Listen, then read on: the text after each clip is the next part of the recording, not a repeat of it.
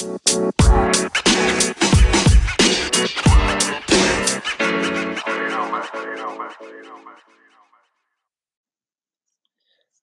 right, everyone. Welcome back to another episode of the Business Blast podcast. I'm your host, Tyler Wagner. Today, I have Danielle Freeman with us. She is an entrepreneur at Old Dominion University and has founded a digital marketing company that helps businesses and creators transform their digital presence. So, welcome to the show.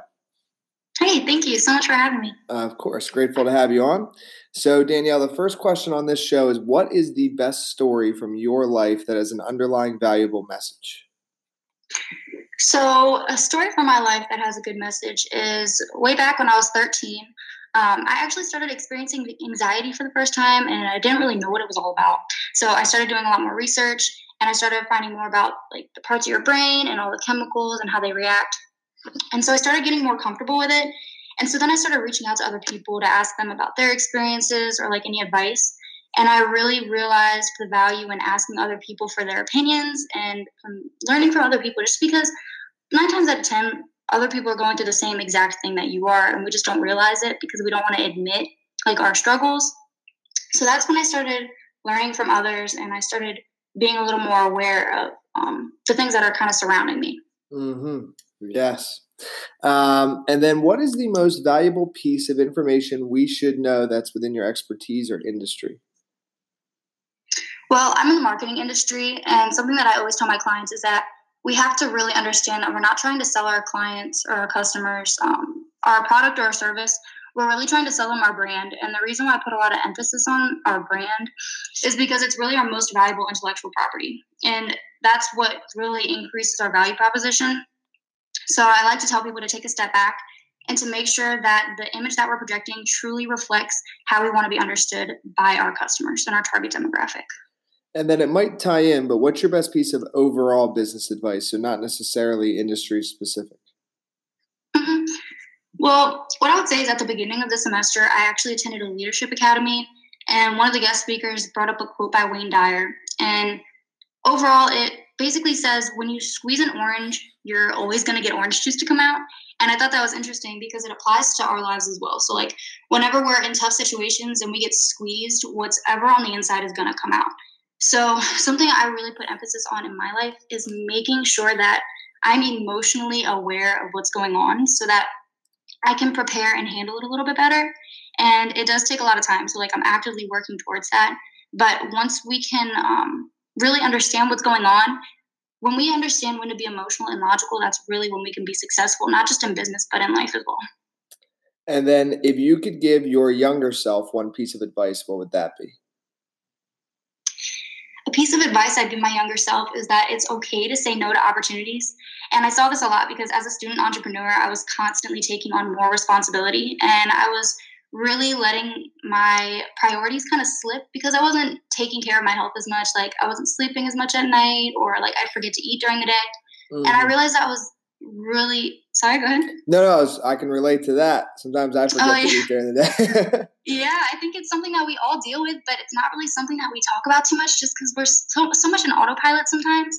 So that's something I've been focusing on more, and it's definitely something I'm still working towards.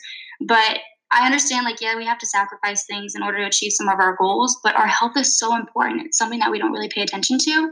So I would tell myself that action expresses our priority, and we really need to make sure that our health is at the top of that list.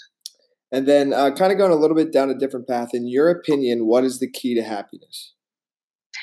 I really love this question because I study lifespan communications here at ODU, and something we talk about all the time is happiness because I study relationships in groups.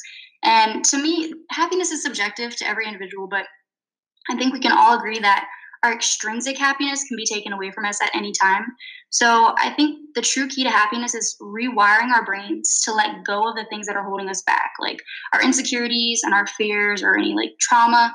And then that way we can allow ourselves to fully move beyond and to create a conscious awareness of ourselves because if we know ourselves more we can work with ourselves more so i think it's really not about like feeling the chemicals of happiness but overall truly being happy with ourselves and then what is the best book that you've read and what was the number one thing you learned from that there are so many great books, but um, throwing it back to one of the first books that I read was The Seven Habits of Highly Effective People. And this is like a really popular book. I would highly recommend it if you haven't read it yet.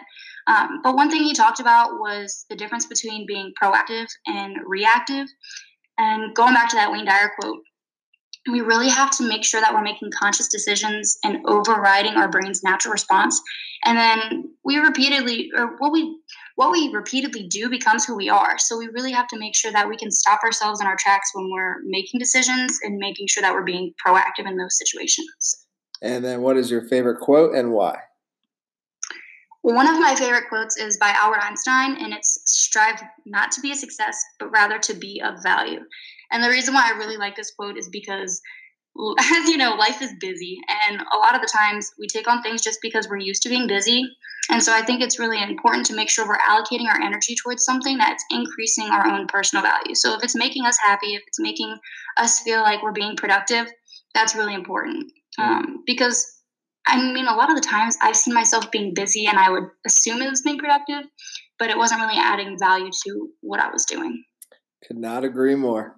Um, thank you so much for coming on. The last one I got for you before we let you go is where can our audience best find you online? Okay, so the best place to find me is at 757danielle.com. And then that's where you can get more information about my company and some of the services that we provide. And then also under the contact page, you can get a link to my LinkedIn as well. Perfect. Thank you again. Mm-hmm. Thank you so much. I appreciate everything that you've done. And I really love your podcast. So thanks for having me on.